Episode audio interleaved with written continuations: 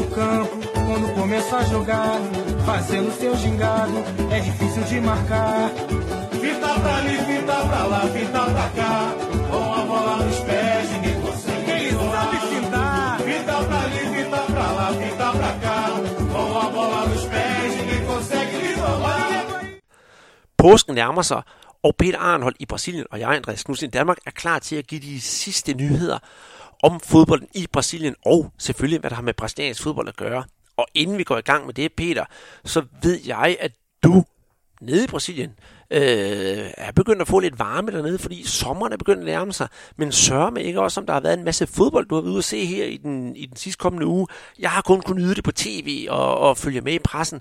Men hvad har du oplevet live på banen?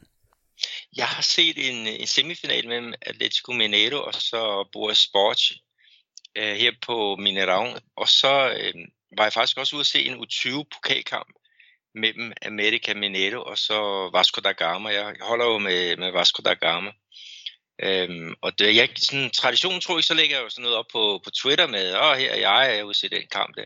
Og de holder jo øje, de der forskellige fodboldfans. Så, så der var så en fra, fra Vasco, en, en fan af den klub, der sagde, sådan noget i den dur med, øh, hold fingrene fra vores spillere din klovn.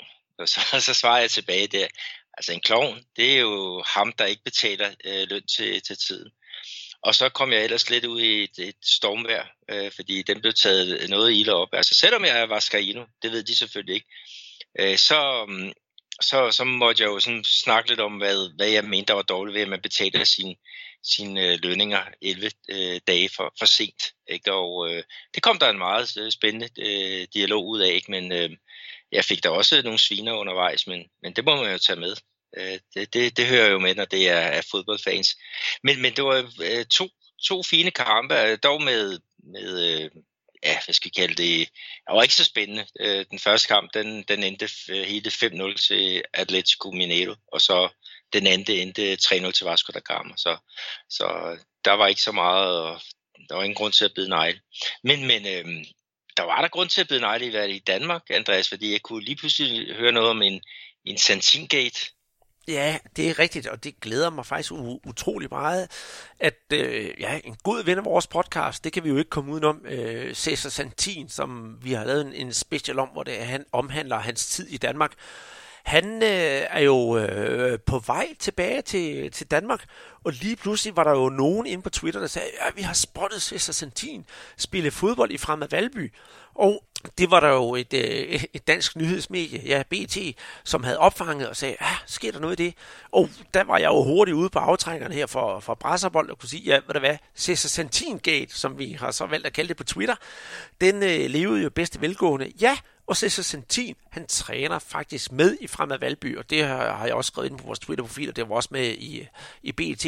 Det ligger så nemlig sådan, at øh, uh, Cesar Santin har været på en længere Europa-rundtur, hvor han har ja, været, for eksempel været i Italien og i Frankrig og hygget sig med hele familien. Og nu er han altså kommet tilbage til Danmark, hvor der er nogen, der påstår, at han måske vil slå teltpælen ned, og så skal man selvfølgelig komme i form igen. Og da den tidligere øh, FC, øh, hvad hedder det, øh, Brazilian Football College træner, Aroldo Stak, han er jo kommet til, til Fremad Valby som, som træner, og han er jo god venner med Cesar Santin, så han har bare inviteret Cesar Santin på besøg og sagt, har du ikke lyst til at træne med hos Fremad Valby, så du kan komme i god form? Og det er der altså bare kommet lidt hyggefodbold ud af. Så indtil videre skal man altså ikke ligge mere i det. Men hvis man har lyst til at gå ud og hilse på Cesar Santin, møde ham og få en uh, selfie med ham et eller andet, så tror jeg bare, man skal tage ud til uh, Fremad Valby, for der træder han altså op her de, den, den kommende tid.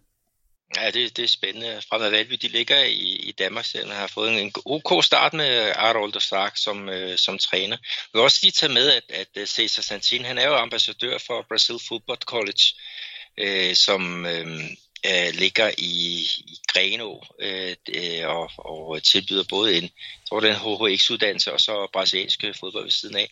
Og Arnoldo Stark, selv, selvom han er i, i øh, København-området, ikke, så er han stadigvæk den sportslige leder øh, derovre, men han er ikke sådan øh, den daglige træner. Øh, det har han andre brasilianere til.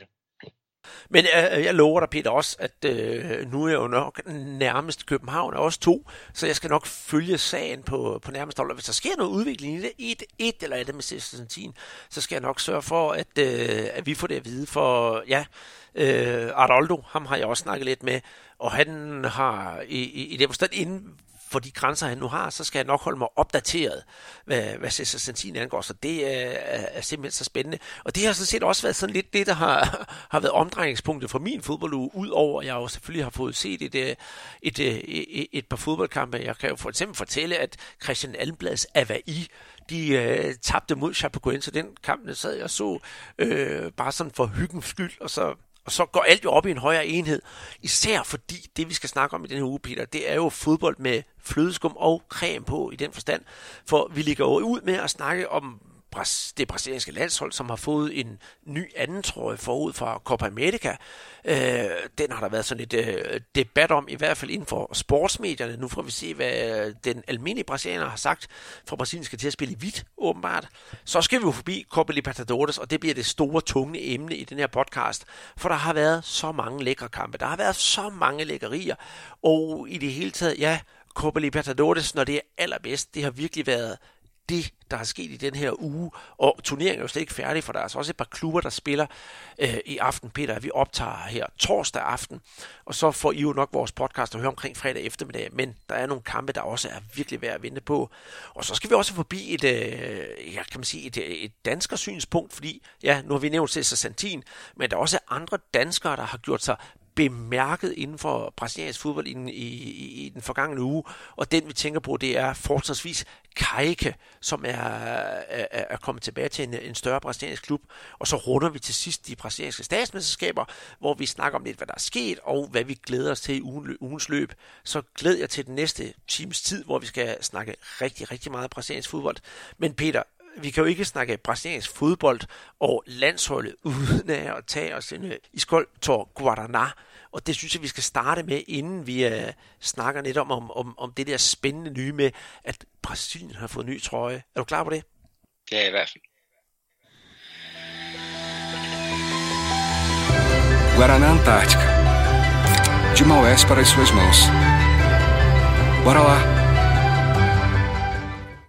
Det vi skal til at snakke om nu, det har bestemt noget med Guadana at gøre, fordi Guadana er jo sponsor for det brasilianske landshold, og øh, man har i øh, den her uge, der lige er gået, der har man jo offentliggjort, at øh, Brasilien forud for Copa America vil spille i en øh, ny anden trøje, som er hvid med blå krave, og de vil sågar bruge den i deres øh, åbningskamp til, til Copa America.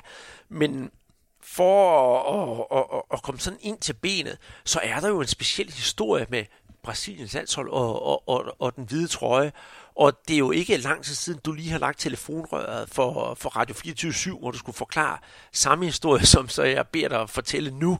Hvad er det, der ligger til grund for, for, for Brasilien at spille i hvidt, og så man lige pludselig spille i gul, og så vender man tilbage til det hvide, og folk begynder at snakke om, uha, uha, uha, 1950. Hvad er det egentlig for en historie, vi snakker om? Jamen, det er jo det, man mente, at den hvide trøje, den bragte ulykke øhm, for det brasilianske landshold. Øhm, finalen i 1950 på, på Maracanã mellem øh, Brasilien og Uruguay. Okay, finalen, det var sidste, sidste kamp i gruppespillet, men det var i hvert fald således, at, at øh, Brasilien de kunne vinde verdensmesterskabet med et uafgjort resultat. Ikke? Og der, det endte jo i det der Maracanazo, ikke? Som, som, som du også kender. Altså det, men, men man føler sig simpelthen øh, ulykkesramt, ikke? og man, man tager 2-1 til, øh, til Uruguay, og, og målmanden, øh, Moacir Barbosa, ikke? han blev jo sådan nærmest lagt øh, for had, og Stasiliu bliver udsat for, for gedin øh, voksen mobning, fordi han, han slipper det sidste mål ind. Ikke? Og så øh, var der så i 1953, øh, så spillede man så endnu en, en slutkamp om om et, et mesterskab, og den tabte man så også i den hvide trøje til øh, Paraguay. Og så udskrev man jo en konkurrence, øh, hvor øh, der var et kriteriet, at Brasiliens tre hovedfarver, altså gul, øh, blå og grøn, skulle, skulle indgå i, i den. Ikke? Og, øh, og det blev en, en ung ung fyr, som vandt den konkurrence. Det er rigtigt. Jeg kan, øh, jeg kan faktisk ikke huske, hvad han hedder her på stående fod. Han har sådan et, et, øh, øh, et, et specielt navn, og vi har faktisk lavet øh, et, et afsnit om ham i en podcast for fire måneders tid siden, fordi han gik nemlig bort. Og han var radiojournalist, og øh, når man var radiojournalist i Brasilien, så sidder man og, og, og hører kampene, og så skal man gengive det i aviserne øh, den pågældende dag. Så han sad simpelthen og tegnede, hvordan fodboldkampene de foregik. Og han var øh, en rigtig, rigtig dygtig tegner, og han tog den der konkurrence til sig. Og så designede han flere forskellige designs til det brasilianske landshold, og øh, der er mange farver imellem. Så kan man se de der designs, han lavede, og det endte jo med, at han trak vinderdesignet i den der klassiske øh, kanariegule trøje, og de blå bukser og de hvide strømper, som vi kender. Og øh, ja, det er jo sådan set det, de har spillet indtil videre. Øh, nu du snakker om, at de ikke har spillet i hvidt siden. De har selvfølgelig spillet i hvidt. Hvad hedder det? 2014, så vidt jeg husker, eller 2004, undskyld, mod, øh, mod Frankrig, da FIFA havde 100 års jubilæum. Der spillede Brasilien faktisk i hvidt øh, i første halvleg, og i en total gengivelse af den brasilianske landsholdstrøje, som man spillede i i 1914. Så ja, øh, hvidt har de da spillet i, men det er jo ikke noget, man har holdt ved. Nej, det, det er det ikke, men, men det var også, altså hernede, der var folk jo også overrasket, da de fik at vide, at, at nu går vi altså til, tilbage til den hvide. Men, men det var også et, et signal fra, fra det brasilianske fodboldforbund, hvor man netop har fået øh, ny præsident, Rogério Cabloco, han, han tiltrådte her i, jeg tror det var i, i tirsdags. Og der var det jo også det, det var jo ikke Neymar, der, der præsenterede den øh, øh hvide trøje, det var derimod øh, Vinicius Junior, og det er jo også, øh, skal vi sige, hele humlen. Altså det, når der kommer nye øh, folk til, så vil man prøve at tage sådan en halvandet skridt afstand for, hvad der har sket øh, øh, tidligere. Øh, altså på Nikes reklamer øh, for, for, det nye, øh, for den nye trøje, der, der, der er Neymar også med, og Arthur er med, og, og øh, jeg tror også, at øh, Felipe Coutinho er, er med. Men det var altså øh, Vinicius Junior, der tog turen til, til Rio, og, og, og tronede frem der på, på de boende gulve der i, i fodboldforbundets øh, hovedkvarter. Ikke? Så, så det, det, øh, det er et eller andet sted et, signal, som øh, er meget spændt på at se, hvad, hvad, hvad det, det fører med sig her øh, fremover. Altså noget, jeg synes, der er sjovt, det er for eksempel CBF, da de tweetede om det, så viste de nogle billeder, og de, de billeder, du også selv snakker om, de er taget i sådan lidt, øh, hvis man ser det, så man holdt op, det ligner sådan nogle samlekort fra 1950'erne, så det ligner også til, at man vil tilbage i, i, igen, og så skabe en ny historie ud fra det, der, der foregik dengang, og simpelthen prøve, at vi skal tavle ren og sige, nu går vi sådan en helt anden vej.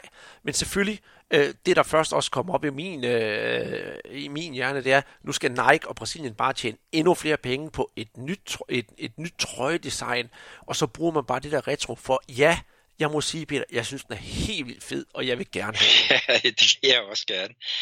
Så, men, men det, det er jo således, at, at de holder stadigvæk fast i den, i den kanariegule. Ikke? Det er stadigvæk øh, uh, første trøjen, og den blå, som de jo øh, blandt andet uh, vandt øh, uh, VM med i 1958 i, i finalen, ikke? hvor de spillede mod, mod, mod Sverige. Der gik det jo heller ikke med, med 20 gule trøjer på, uh, gule trøjer på, på banen samtidig. Ikke? Så der var man også ude og lede efter noget.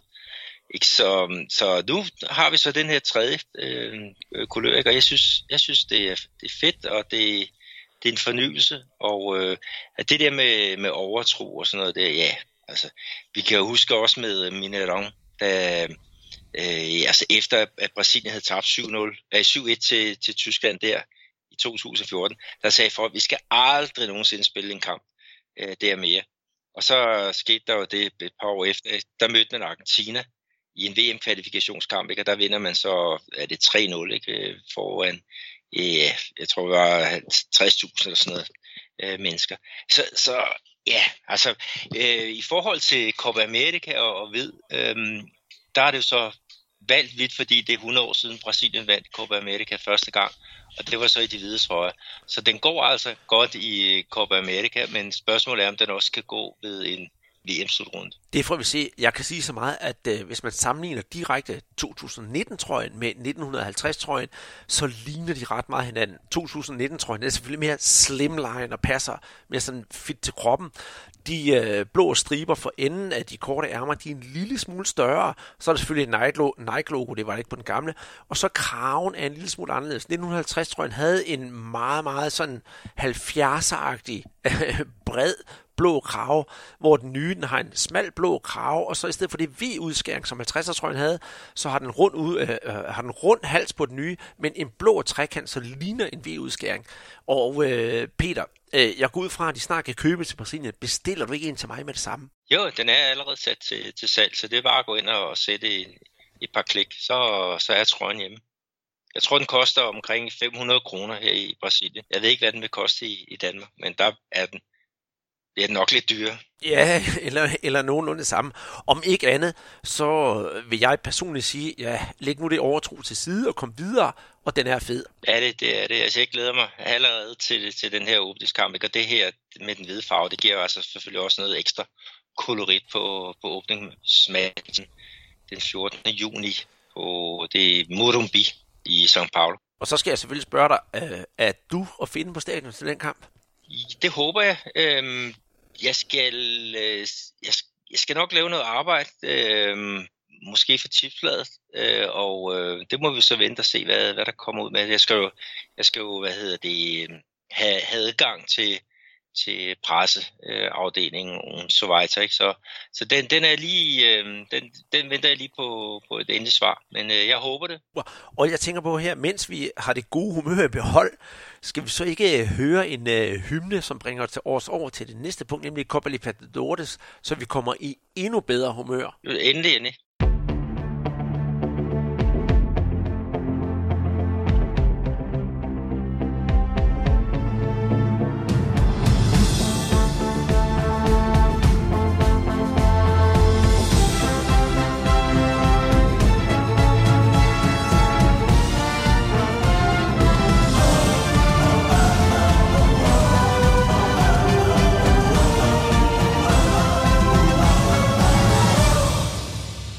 Var det ikke en fantastisk melodi, Peter? Og det siger jeg jo hver evig eneste gang, vi hører den. Men, men man bliver så godt og humør af at høre Copa Libertadores hymnen, fordi vi nu også i dag skal snakke om, øh, om, om i hvert fald nogle rimelig gode resultater, hvad, hvad de brasilianske anhold, øh, hold angår i Copa Libertadores. Og lad os uh, ligesom starte fra, øh, fra toppen med, med Palmeiras, der i går vandt 3-0 over Junior Barranquilla fra, fra Colombia på mål af Davison, du og, og, og ham vi kalder Jørgen, Jørgen på oplæg af du endda. Øh, 3-0, super, super godt. Men optakten til kampen, den var jo knap så god, fordi der var jo lidt problemer med Parmeters spillerbus. Ja, det er rigtigt. I det øjeblik, at de, de drejer ind mod, mod stadion, der står en gruppe supporter og, og venter. Ikke? Og de kaster øh, sten og, og flasker, og, og det gør altså, at, øh, at ruden den øh, bliver, bliver ballet Øh, ikke? og kæmpe chok øh, for, for spillerne øh, derinde. Ikke? Og det er igen noget, der, der altså, sådan lignende situationer, ikke? Der, der kan vi da huske Copa Libertadores finalen mellem River Plate og, og Boca, hvor det så var Boca Juniors spillerbus, der blev angrebet af Rivers fans. Her har vi så bare hjemmeholdets fans, der angriber deres egen bus. Øhm, men, men der er kæmpe utilfredshed hos, øh, hos øh, tilhængerne, fordi at, at øh, her forleden, der øh, blev Palmeiras slået ud af, mm, af, af spillet om, om St. Paulo-mesterskabet, og i øh, Copa Libertadores, der har de så øh, tabt den, den sidste kamp, der tabte de 1-0 øh, ude til, øh, til San Lorenzo. Og, og de sidste tre kampe har de ikke scoret, så der er kæmpe utilfredshed med, med, med den her øh, gruppe spillere. Og det, det fik vi i hvert fald set i, i højeste potens.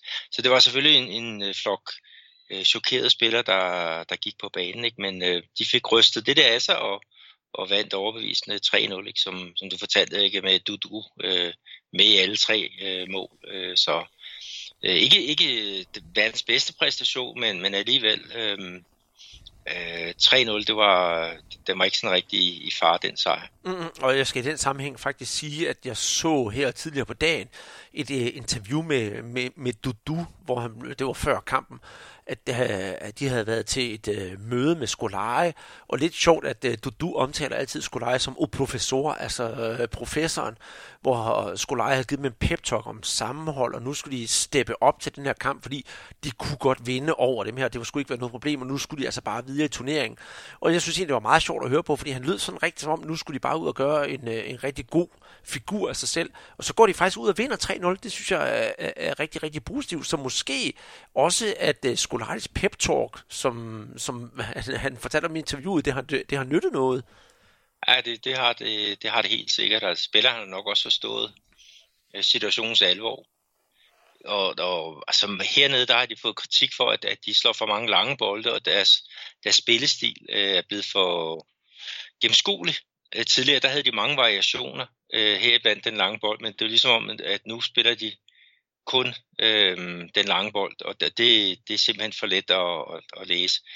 Så, så øh, det var dejligt at så se, at, at de der kreative personer som du du ikke, at de, de folder sig ud, ikke, fordi det er nødvendigt. De, ellers så, så bliver det et meget ordinært hold, hvis, hvis, hvis individualisterne de ikke, ikke folder sig ud. Ikke? Og det gjorde, det gjorde det her. Men, men øh, Andreas, øh, altså, der er jo også en anden episode, som, som har ja, som mange folk øh, snakker om her i dag, ikke? og det er jo selvfølgelig om vores gamle ven, Ja, øh, Felipe Melo, jeg vil sige, ikke en, øh, ikke en, en, en kamp med Palmeiras uden Felipe Melo, og Felipe Melo og Davison, de to mennesker, de er jo simpelthen bare bad boys uden lige. Og øh, i det her tilfælde, så drejer det sig om, at Felipe Melo laver en, en gestus ud til publikum, hvor han laver sådan øh, de to fingre og en tommelfinger sådan ligesom pistolagtigt op mod panden, og så laver han sådan, øh, kan man sige, fire skud, og det er der jo mange af de her fans, der er blevet meget, meget berørte over, og så bliver stigt også over, at endnu en gang er Felipe Melo ballademageren. Men øh, som Felipe Melo selv forklarer over for pressen, jamen så var det en gestus, han gjorde over for sin søn, men jeg skal sgu være helt ærlig, Peter, den kører jeg så ikke. Nej, han, han siger, det er et eller andet øh, videospil, som, som hans øh, søn er, er vild med, så, så det var en, en, en slags hyldest til, til ham, men det, den tror jeg heller ikke øh, på. Øhm, det var i hvert fald et, også et dårligt tidspunkt at, at lave den der øh, gæsthus på. Ikke? Og, og hvad skal jeg sige, efter kampen, der gik øh, spillerne jo også direkte i omklædningsrum. Altså, de skulle ikke øh, ud og fejre den med de der 29.000 øh, øh, på Allianz Park. Ikke efter den modtagelse, de, de fik øh, lige på, på vejen udenfor. Og det er der et eller andet sted ikke noget at, at sige til.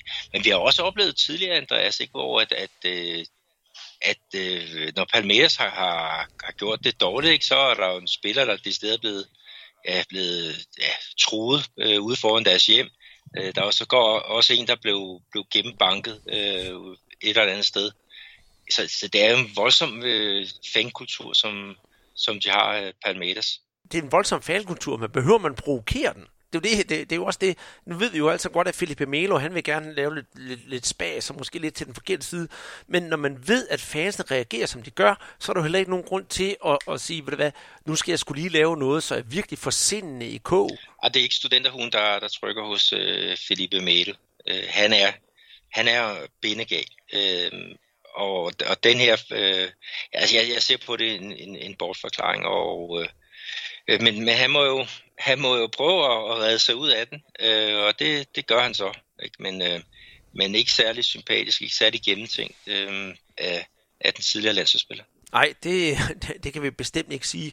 Men for at vende tilbage til selve, selve gruppespillet, så ligger det så nu, at øh, alle fire hold i gruppe F, de har hver spillet fire kampe, og det er stadigvæk øh, Pavens hold, San Lorenzo, altså fra Argentina, som fører gruppen med 10 point efter øh, fire kampe. Palmeiras, de har 9 point efter fire kampe.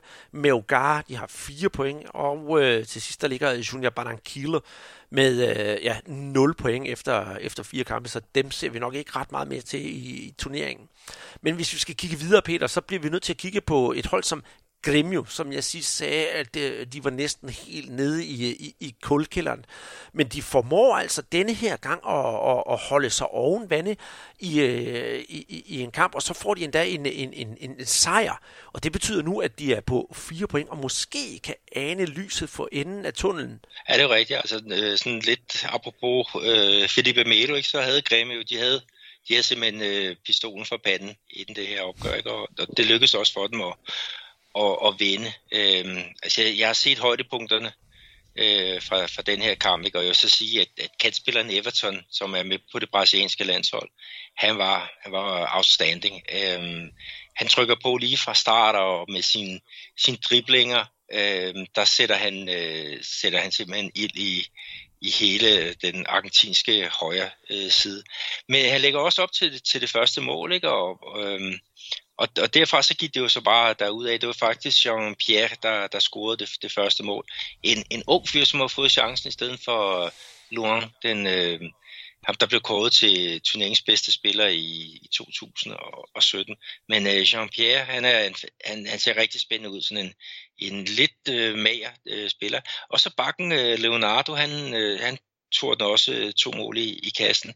Og så Rosario Central, de fik så pyntet på resultatet øh, til sidst. Men øh, de fik jo også en, en lille gave et andet sted. Ikke? Øh, nu siger du, nu er de oppe på fire point. Men der var et, et vigtigt resultat i, i den anden puljekamp, som, som i hvert fald kom Grêmio til gode. Ja, og det er rigtigt. Det er jo Libertad, der slår øh, øh, Universidad Católica med 3-2. Så ja, Gremio, de kan altså atter skimte lys øh, for, for, for enden af tunnelen. Et andet hold fra, fra Porto Alegre, det er jo Internacional, og de elsker jo at score to mål i deres kamp. Det har de i hvert fald gjort i uh, tre ud af fire Copa Libertadores kampe.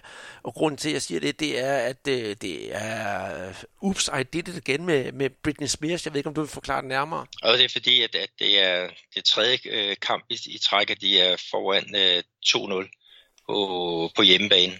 Ikke, øh, her sidste gang, de spillede, det var mod øh, River Plate, hvor de, hvor de var foran 2-0, og den endte 2-2. Og så, ups, så er det det igen.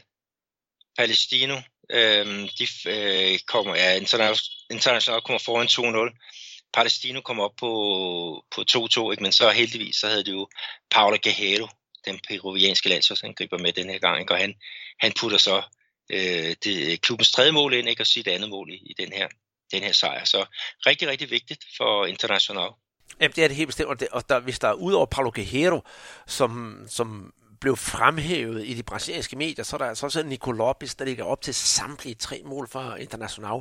Jeg synes altså, det er skarpt af klubben, og jeg tror også, at Fabinho Fantastico, tidligere Randers FC-spiller, han sidder altså og klapper i sine hænder nu over, at øh, International de har altså kvalificeret sig videre til knockout-fasen i Copa Libertadores. Ja, og det vil jeg også sige, at det var foran et, et, et flot publikum. Altså, der var 41.410 på Vera Rio i, i Porto Alegre, så jeg prøver at tænke at bo i den der by, ikke, hvor der er simpelthen øh, Champions League-kamp om, om tirsdagen, og så er der en ny en om, øh, om, om onsdagen.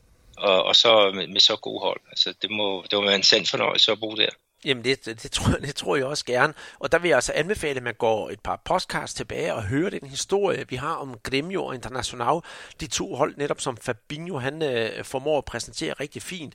For det er, øh, udover at, som du siger, man kan se Copa Libertadores to dage i træk, så er der altså også en splittet fodboldby, hvad det angår. Hvis vi så lige runder gruppe A af, så finder vi jo så, som sagt, International, de har kvalificeret sig 10 point efter fire kampe. Nummer to, det er Palestino, 4 point efter de to. Og så River Plate på tredjepladsen, meget, meget overraskende, øh, med 3 point. Og så helt ude af, af spillet, der har vi Allianz Lima med, med, med 1 point. Det var gruppe A, Peter. Gruppe B, den, øh, den er jo ret interessant, for der finder vi jo Cruzeiro, og de spiller jo hjemme i din baghave. De har altså gjort rent bord i alle de fire kampe, de har haft indtil videre. Og øh, den sidste kamp, de spillede, det var jo så her i, i nat, der vandt de 4-0 over Huracan. Og øh, ja, 4-0, det er jo en, en stor sejr, men der finder vi jo ikke en ringer en farlig Fred, der scorer hat Og jeg sad og, og, og, og så langt de fleste af højdepunkterne fra kampen, og sagde, ah, han starter med at score et på hovedet, og så scorer han med venstre benet. Og så sagde jeg, yes, nu kommer det gyldne hat så han scorer et med højre benet. Men det var altså et hovedstød, han lavede på, på det tredje mål. Og det vil altså sige, at han er oppe og score lige så mange mål som øh, Kongen Pelé, eller hvad er det, Kongen Pelé og Hobinho, og så gået forbi Zico, som uh, Copa Libertadores topscorer, hvis man kan kalde det sådan. Øh, altså, nu Fred, yes, farlig Fred, det vil jeg gerne give ham det stempel igen. Han er altså tilbage i stor form. Ja, det var en, det var en fantastisk øh, god øh, performance, og det vil så også sige, at, at det var faktisk hans første mål i uh, Copa Libertadores i Cruzeiro-trøjen. Altså, de andre har han jo så puttet ind for, for Fluminense, hvor han også spillede en, en, en overrække. Øhm, men, men øh, jo, øh, helt, helt øh, forrygende. Og, og de, altså, de har bare en af de, de har måske den bedste trup i, øh, i Brasilien, øh, med øh, blandt andet også Rodriguinho, øh, som, som også har spillet i, i Corinthians, var med til at gøre dem til mester for, for to år siden. Men øh, de solgte jo det Arrascaeta øh, til Flamengo, og for de rigtig mange øh, millioner, de fik ind der, der put, øh, hentede de så Rodriguinho tilbage til brasiliansk fodbold fra egyptisk øh, fodbold, hvor han spillede for The Pyramids. Øh, et meget, meget fint navn. Vi skal tage med også sidste målscorer, Andreas, det var Dodo, øh, som, øh, som jo også lagde op til et af målene, for det skal vi også have med. Ja, en, en rigtig øh, god øh, signing. Han er lejet ud fra, ah, jeg tror faktisk, det er Fiorentina, og var sidste år i, i Santos, øh, men, men er nu hos Cruzeiro. Og øh, han gjorde det rigtig fint øh, i den der kamp. Tilskuerantallet, der var små 32.000 øh, på, på Minerang, og det, det er okay, med, når man tænker på, at kampen blev spillet allerede klokken øh, kvart over syv. Øh, jeg sad i en bus på det tidspunkt, ikke? Og, og folk, der er de bare på vej hjem fra, fra arbejde. Så det, det, det er voldsomt, og voldsomt tidligt, men, men det igen, det er tv, der, der bestemmer det. Det er, det er rigtigt. Øh, øh, ja, og i det hele taget, Cruzeiro, de cruiser bare ud af, og hvis man ser på det nu i, i, i Copa Libertadores, vi er ikke øh, noget alle hold igennem nu, undskyld, så, så er det virkelig også dem, jeg gerne vil hænge nogle medaljer om, om halsen på, fordi den måde, de spiller fodbold på, det er underholdende, og det er, det er stort. Og så det der med, at Fred var tilbage, det kunne jeg så godt lide. Og gruppe B, vi skal selvfølgelig lige have stillingen, indtil vi går videre til, til, til det næste hold, og det er Cruzeiro på førstepladsen. 12 point, målscore på 8-0 efter fire kampe, simpelthen, som jeg siger, rent bord. Nummer to, det er Lara med 4 point, kun efter tre kampe dog, og så Emelec, 2 point efter tre kampe, og så Huracan, fire kampe selvfølgelig, og et enkelt point. Okay. Øh, en lille, lille detalje, Andreas, det var fordi, da vi gennemgik uh, gruppe A, der snakkede vi om, at uh, River de var nede på tredjeplads med bare tre point. Uh, vi skal lige have med, at de har altså spillet uh, tre uafgjorte kampe, og uh, de kan komme op på andenpladsen i puljen, hvis de uh, vinder her i aften mod uh, bundholdet Alliance Lima. Så jeg, jeg tror slet ikke, at de er, de er ude af, af kampen om, om uh, en, en plads i 8. Men det var bare lige en, bare en lille detalje. Men Peter, vi skal også kigge på en anden klub, som, øh, som holder til i, øh, i, i din by, nemlig uh, Atletico Mineiro. Og øh, ja, skal vi drøbe malort i bæret, så det er det jo gruppe E, for der spiller de nemlig, og de tabte jo med 4-1 til øh, Cerro Porteño i går. Og ja, det må vi sige, det var sgu noget af en bed, fordi øh, det starter ellers rigtig, rigtig godt på udebane for Atletico Mineiro. Efter 20 minutter, Ricardo Voliera, bang, bringer Atletico Mineiro foran. Og øh, jeg ved ikke, hvad der sker fra øh, cirka et halvt time, og så 13 minutter frem, der kollapser Atletico Mineiro fuldstændig og lukker fire mål ind. Jeg holder fast, fire mål på 13 minutter. Og øh, ja, det afgør jo sådan set kampen, og sætter på Denjo fra, fra Paraguay, de vinder simpelthen 4-1. Hvad, hvad gik der galt for Atletico Mineiro? Ja, de har store øh, defensive problemer. Og, og i den, den øh, forrige kamp, de spillede, øhm, her på, på Mineirão. Det var så mod øh, det, ja, det dårligste hold, øh, Samora. Der var de jo bagud 2-0 ved, ved pausen, øhm, og kunne faktisk også have kommet bagud 3-0. Øh, men for så alligevel vente øh, på ja, de sidste 40 minutter, ikke, således det blev en, en, en sejr. Men, men deres defensiv har simpelthen været, været for dårlig, og de havde, ah, de havde hævet øh, Leonardo Silva, deres, deres gamle kaptajn, ham der var med til at føre øh, klubben frem til Libertadores titlen i, i 2013. Han startede inden, og han har bare ikke spillet ret meget. Det har været Hever og så Igor Rabello, som har, har, har været de, de to spillere der, men inden centralt. Men, men øh, Haver, han, var, han kunne ikke spille, så, så det var, det var på med, med ham, og det, det fungerede bare slet ikke. Øh, øh, også det, det, det, det er sådan nogle klumpede mål, de, de slipper ind. Øh, blandt andet deres øh, vensterbak øh, Fabio øh, Santos, som, som var med til at vinde Libertadores med Corinthians, han, han øh, kluder i det og laver nogle tåbelige, tåbelige ting. Ikke? Og så må vi også bare tage med, at, at Sergio Boateng, når de presser på, så, så er de fandme gode. Øhm, det, det er det. Og, øh, og altså, man, man kan ikke sætte en finger på, på den der sejr. Øh, og så kan vi så sige, at Atletico Mineiro med deres øh, svage defensiv, selvfølgelig har det fået en konsekvens øh, her i dag. Du kan jo godt gætte, hvad der er sket med Livia Kulbi. Jo, han har ikke arbejdet længere, i hvert fald ikke i Atletico Mineiro. Det er nemlig rigtigt. Altså jeg tror, det er femte omgang, han er i, i klubben, fjerde eller femte omgang, men han fik en, en fyreseddel her til, til morgen, og vi ved på nuværende tidspunkt ikke, hvem der skal øhm, være i spidsen for dem, når de skal spille finale i, i kampen om øh, Mineiro-mesterskabet her på, på søndag. Det er så mod Cruzeiro. Ikke? Men øh, man kan godt frygte lidt, at det kan gå rigtig galt for, for de sikre her i, i byen. Ja, det kan jeg godt forestille mig, men man skal også tænke på, at øh, hvis Cruzeiro har gjort sådan en stor indsats i Copa Libertadores, så kan det godt være, at de slapper lidt af på søndag. Det ved jeg ikke, om, om man skal tage i betragtning. Jo, det, det, kunne, det kunne da godt være. Men øh, jeg tror faktisk, at deres, deres B-opstilling, den er, den er bedre end Atleticos øh, A-opstilling lige, lige her nu. Og, ja, vi, vi må se. Men uh, Sergio Botanio, det er, vi snakker om Cruzeiro, de er gode, og har kørt, øh, hvad hedder det, øh, lavet fuldt hus øh, her i, turneringen indtil videre. Ikke? Så kan vi sige det samme om Sergio Botanio. Det har det nemlig. Det er gruppe E, hvor vi finder dem, og de har altså også 12 point efter fire kampe. En målscore på 8-2, det vil altså sige to mål dårligere end øh, Cruzeiro. Og øh, så har vi Nacional på andenpladsen med 9 point, og Atletico Mineiro på tredjepladsen med 3 point, og på fjerdepladsen Zamora med 0 point, og de har alle sammen spillet fire kampe. Hvis vi kigger på gruppe B, eller gruppe G, Peter, så er det jo Atletico Paranaense, og det ved jeg, jeg ved godt, vi snakker altid om den, og så går det alligevel lidt under radaren, men øh, de lagde ud i Copa Libertadores med at tabe den første kamp, og så har de altså bare fået tre gode arbejdssejre på stribe. Er det det her, er det det arbejderhold, som vi snakker om, som, som gør det rigtig, rigtig godt, og, og, og, og vi alligevel kommer til at glemme en gang imellem, for de vandt jo her, deres sidste kamp, der vandt de jo 1-0 mod, øh, mod Tolina. Ja, de, de vandt 1-0 her, ikke? og så var det forrige gang, der snakker vi om, de lavede deres helt store svendebrød, da de, da de slog øh, øh, Boca Juniors ikke? på, øh, ja, på ja, 3-0 på, på hjemmebane. Ikke? Så, så de fik uh, fulgt ja. den op her. Det må, det må man sige. Altså 1-0, det var ikke den, den største sejr, men det var en, en rigtig uh, Copa Libertadores indsats. Altså de havde problemer i første halvleg med at kreere øh, spillet, men så satte de trumf på øh, efter pausen, og, og for så scoret øh, med, jeg tror faktisk det lille kvarter igen. Vi snakker også om, øh, om øh, en, en spiller sidste gang, som blandt andet Chelsea og Shakhtar Donetsk, Lille Napoli, var interesseret i øh, den 21-årige øh, Bruno Gemrais, og han scorede faktisk her øh, på et, øh, på et langskud, som så bliver, bliver rettet af.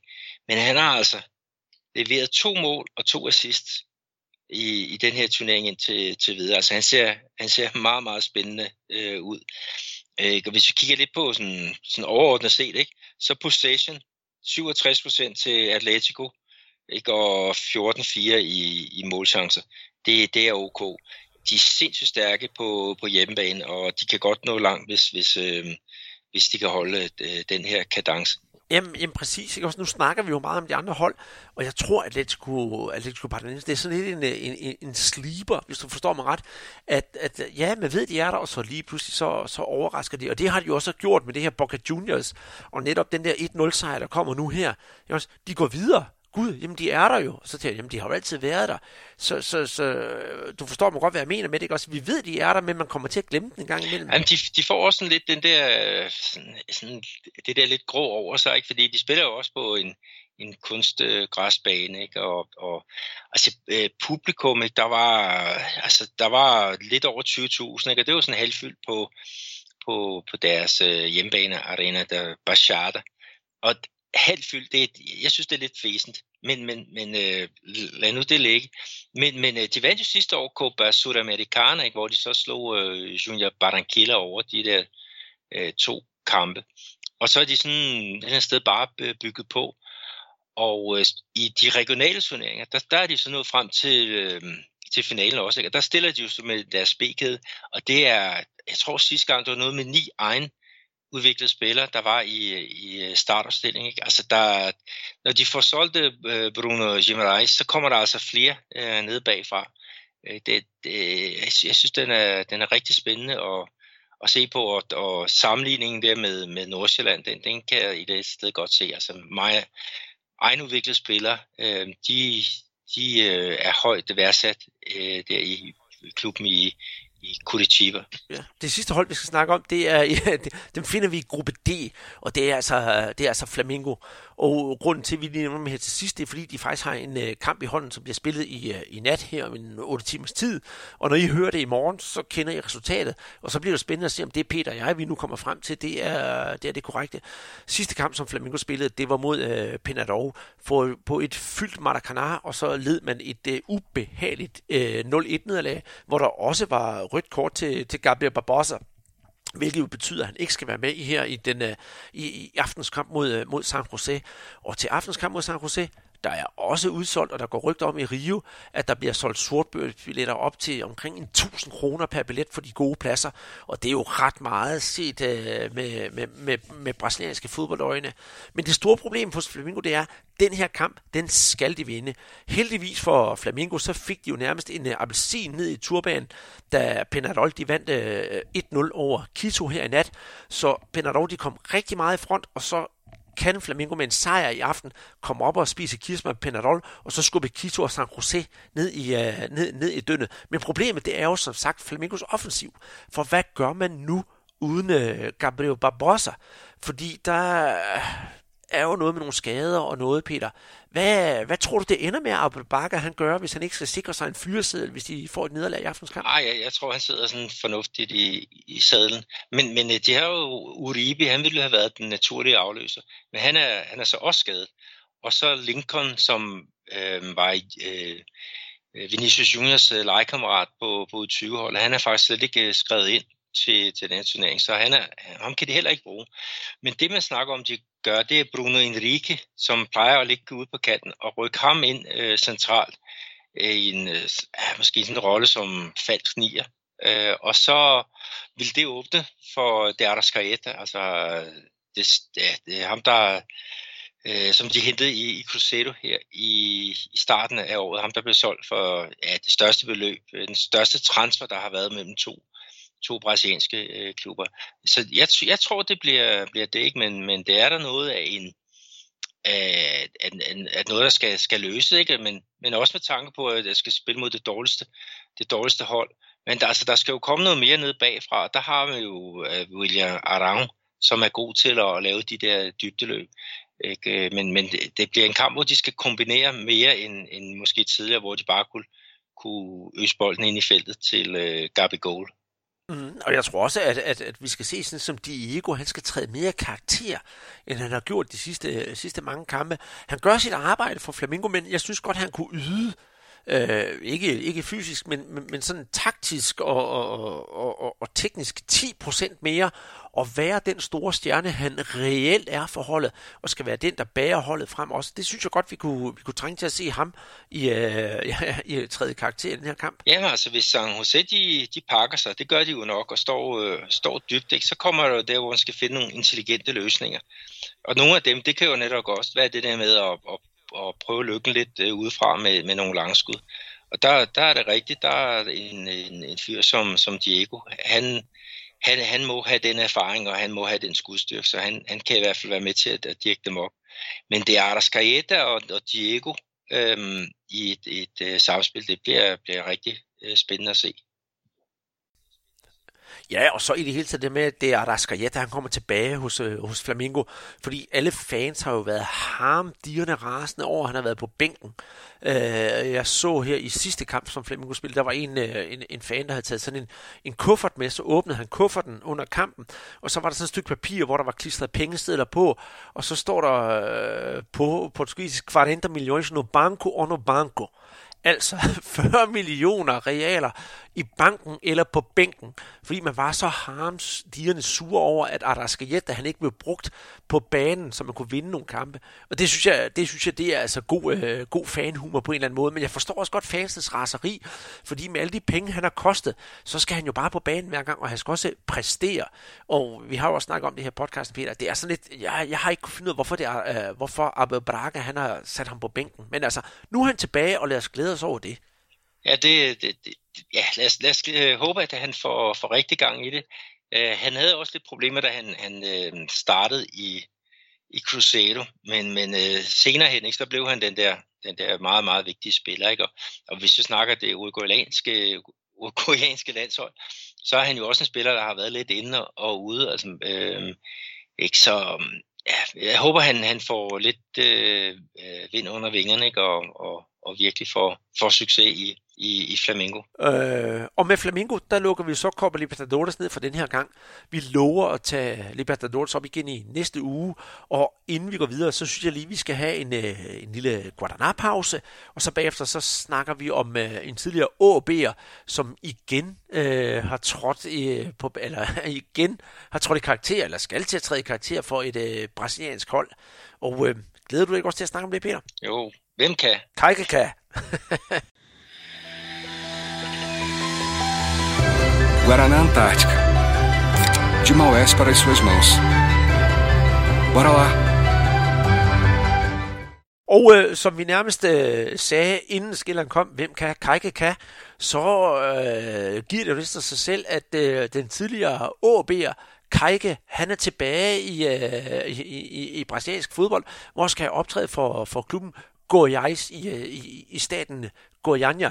Øh, Peter, jo, altså han har været i, øh, i, i diverse klubber i Brasilien, men efter sin, sin tur til, til Japan, er det ikke lidt et, et skridt ned at tage til, til, til Goiânia, eller er det bare et uh, stort sted, inden man skal måske op og spille for en større klub, fordi han har jo stadigvæk alderen med sig? Jamen han, øh, altså, øh, ja, Kajke, han har jo været på noget af en, af en rutsjetur. Altså i hans sidste klub, det var Fluminense, der, der nåede han slet ikke at få, få scoret. Ikke? Og det var så til trods for, at han, han lige pludselig var blevet øh, førsteangriber. Øh, Pedro, det, det unge talent, han var jo på vej til at blive, blive solgt, og så røg han ind i en, i en øh, korsbåndsskade. Så lige pludselig så var det jo øh, den tidligere OB'er, der skulle lave målen, ikke? og det, det klarede han slet ikke. Og før en dag, der spillede han jo så i Bahia, hvor det blev til bare et, et enkelt mål i, jeg tror det var 16 eller, eller 17 kampe. Så hans, hans værdi, øh, den, den, er bare, den er bare faldet. Øh, øh, det, var, det så noget bedre ud, ikke, da han kom tilbage til, til Brasilien, så efter et par, par klubber, kom til ABC, ikke, hvor han blev suveræn topscorer. Ikke, og, og det, det banede jo vejen til, at han kom tilbage til, øh, til Flamengo, den klub, som, øh, som egentlig har ja, opdraget ham i, i tidernes morgen. Ikke? Og så øhm, var han der i, i, øh, i, øh, som reserve for, for Paulo Guerrero, og, og gjorde det egentlig fint. Jeg tror, det var noget med seks kampe i, i ja, seks mål i 16 kampe. Og så kom han jo til, til Japan, hvor det bare ikke kom til at spille, øh, som, som det burde. Og så var det så Santos, der, der, der kaldte ham tilbage med en lejekontrakt. Men, men øh, fra Santos og fremad, så har det jo et eller andet sted været en, en stor nedtur. Men går jeg det, det, det kan godt blive, blive spændende. Ikke? De starter jo deres kampe i her om, om øh, små tre uger. Ikke? Og jeg tror nok, han skal, han skal blive brugt. Jo, det, det, det tror jeg også, men tror du, han kan komme op på det niveau, som han, som han havde på, på, på et tidspunkt? Altså lige det omkring, da han kom til, til, til Flamingo, der var han jo faktisk ret, ret hot, og hvor jeg tænkte, hold da op, nu, øh, nu, nu er der endelig en, en, en, en dansker dong, som vi kalder dem, som, som, som virkelig kan slå igennem. Og så, ja, så er det sådan drys, øh, så gået sådan lidt ud i sandet og sådan noget der. Så, så ja, altså, skal han, tror du, han vil være fast starter for, for, for Goyais? For jeg kunne godt tro lidt andet. Altså, vi ved jo ikke rigtigt, hvad der er sket med ham der i Japan. Nej, altså han, altså det jeg har hørt, ikke, det var, at han, han fik ophævet sin, eller ikke ophævet sin kontrakt. Altså de ville ikke bruge ham længere, fordi at øh, han var skadet, og så på et tidspunkt, hvor klubben skulle spille en kamp, så, så valgte han at tage på, på ferie med, med familien i stedet for. Og, og det er kulturen jo bare ikke til øh, dernede.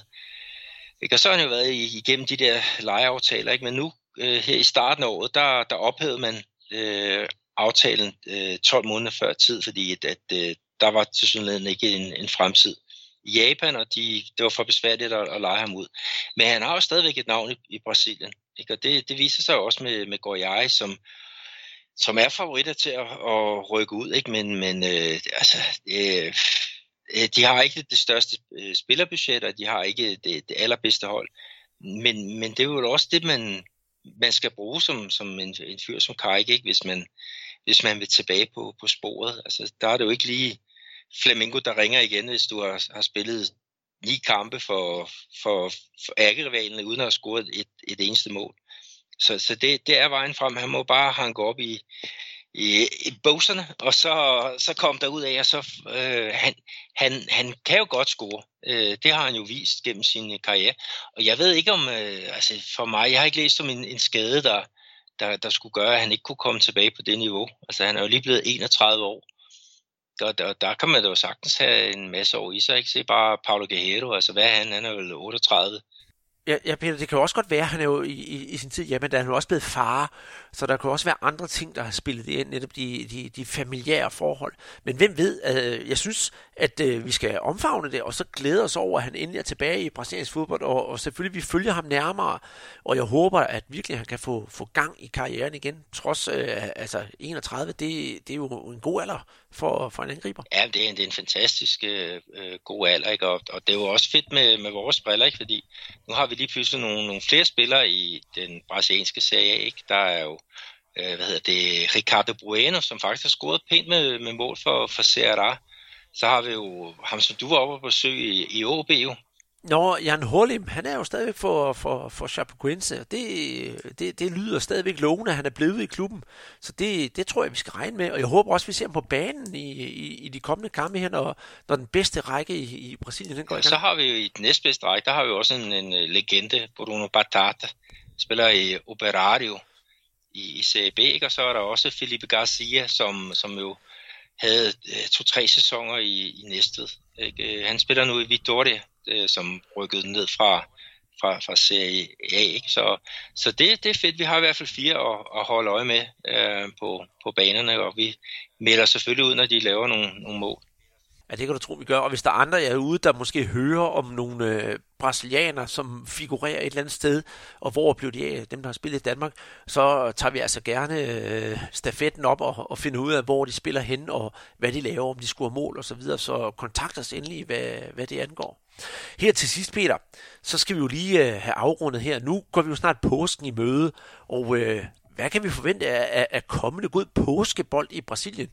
Øh, jeg ved godt, hvad jeg glæder mig til at se, og det tror jeg også, at det er den samme kamp, som du glæder dig til at se. Jeg ved, der er solgt 40.000 billetter indtil videre, og det er på Newton Santos. Så behøver jeg at sige mere? Mm, ja, det, det, det, det bliver det jo nok død til. Men, men det er rigtigt, altså vi skal have afgjort de her regionale mesterskaber. Øh, er der 26 delstater i Brasilien, så der, der skal jo spilles øh, masser af kampe om hvem der, hvem der har honeretten i, i de enkelte øh, stater. Ikke? Og i Rio, der bliver det spændende, om det er dig eller mig, der skal, der skal gå med øh, næsen i sky. Og det er jo netop det, jeg snakker om. Det er kamp mellem Flamingo og øh, Vasco. Og ja, den er, den er faktisk rigtig svær at spå om. Det, det, det skal jeg være ærlig at sige. Netop fordi Flamengo de skal jo spille den her super, super vigtige Copa Libertadores kamp øh, i nat. Og så har de weekenden kamp, weekendens kamp mod Vasco. Det er jo en fordel øh, for, for Vasco. Men jeg tænker på, Peter, om vi skal have vores øh, sædvanlige øh, kolde Guadana på højkant om at sætte en vinder. Jeg sætter selvfølgelig Flamengo, og jeg går ud fra, at du sætter Vasco, så det vedmål, det er øh, hjemme. Og måske, hvad siger du til, at vi også sætter et, øh, et officielt vedmål op på vores øh, Twitter-profil?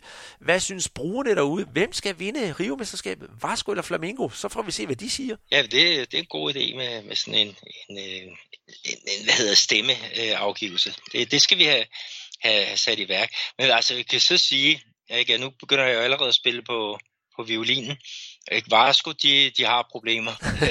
og der var faktisk tale om, at de skulle spille semifinalen, at spillerne ikke ville øh, i den der koncentration, altså det, hvor man mødes, møder ind om fredagen, og så er sammen, indtil man øh, skal spille kampen.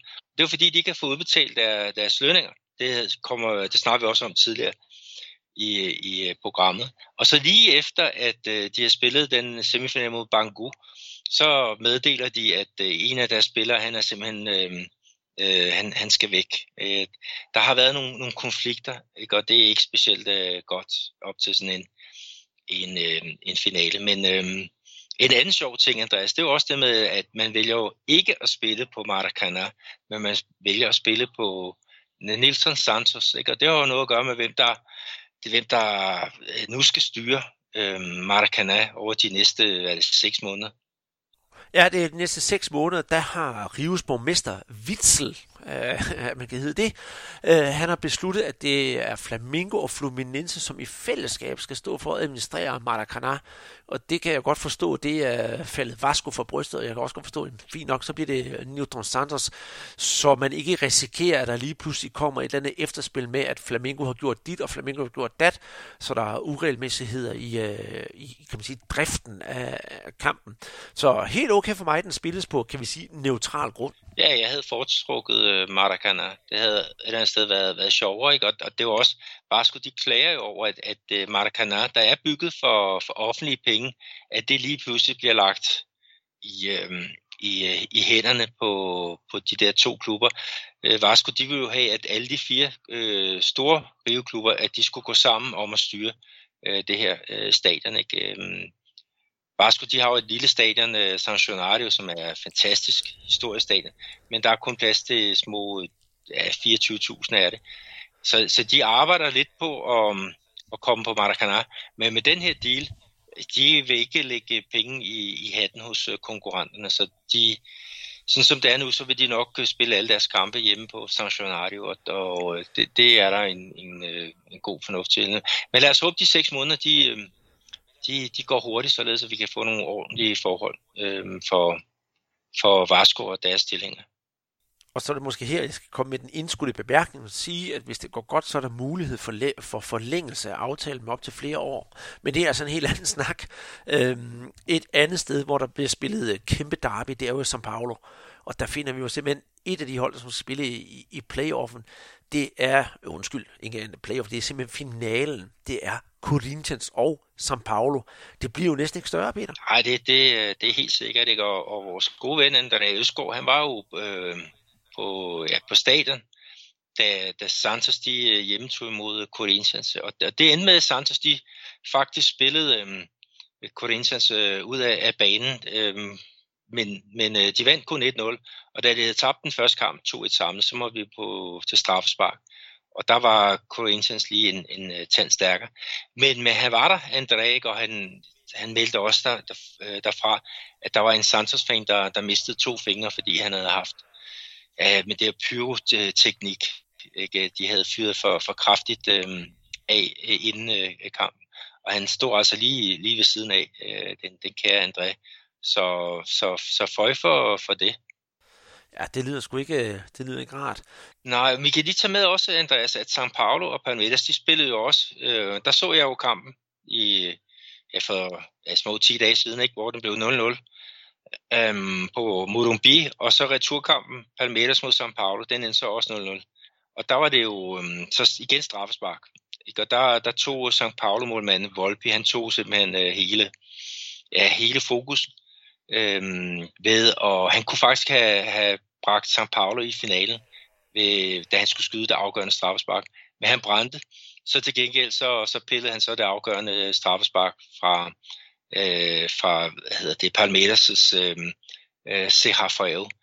Og det, det med straffespark, Andreas, altså Kuka, det var den første kamp, han var tilbage efter sin hjerneoperation. Ikke? Prøv at tænke på en, en start, der får jeg tjekket dækkeværket. Ja, det tror jeg bestemt, om må ikke, for at sige det mildt, kan vide, at man er skidt i sine lille bukser. Ja, det, det ved man.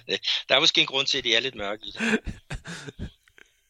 Det er jo det. Vi skal lige sådan, vi har sagt det før, men, men Kuka, han har altid lille bukser på, når han øh, er til en kamp, for det er hans lykkebukser. Så ja, det er jo bare at bevise på, hvor meget overtro der er i, øh, i brasiliansk fodbold. Jeg synes, den sidste kamp, Peter, vi skal nævne her i af, det er jo nede i det sydlige Brasilien, fordi der skal vi, uha, hvor jeg glæder mig, der skal vi have Grenau. Og øh, til jer, der følger med, så har vi jo netop haft Fabinho igennem, der fortæller vigtigheden af det der Grenau, hvor ondt det der opgør er og jeg tror bare, vi kan glæde os. Altså, så tre så store klassikere på en enkelt weekend. Jeg ved godt, det er statsmesterskaberne, men alligevel. Flamingo Vasco, to kæmpe rivaler. Og så kommer så på med, hvad, undskyld, Corinthians São Paulo, og til sidst her, Gremio Internacional. Jamen, det er jo simpelthen en lavkage med ekstra flødeskum og en pizza med ekstra ost på, vi går i møde den her weekend. Ja, så havde vi jo også lavet Cusado og Atletico Mineiro. Altså, der bliver også, øh, der bliver også knald på, på det, ikke? Men Grenau, som du sagde, de har jo ikke spillet mod hinanden i en finale i, jeg tror det er fire år. Men det er fordi, de har skulle mødes i øh, knockout-fasen. Øh, det har altid været således enten det ene hold eller det andet hold. De har nærmest spillet med, med B-kæden i, øh, i selve grundspillet. Så, så de har, så når vi går over i knockout-fasen, så har det altid været den samme øh, halvdel. Men, men nu, nu, får vi, nu får vi kampen, øh, og det bliver, det bliver fedt. Uh, det bliver dramatisk, og og der bliver fuldt udsolgt både i BRIO og øh, på øh, Arena Cremio.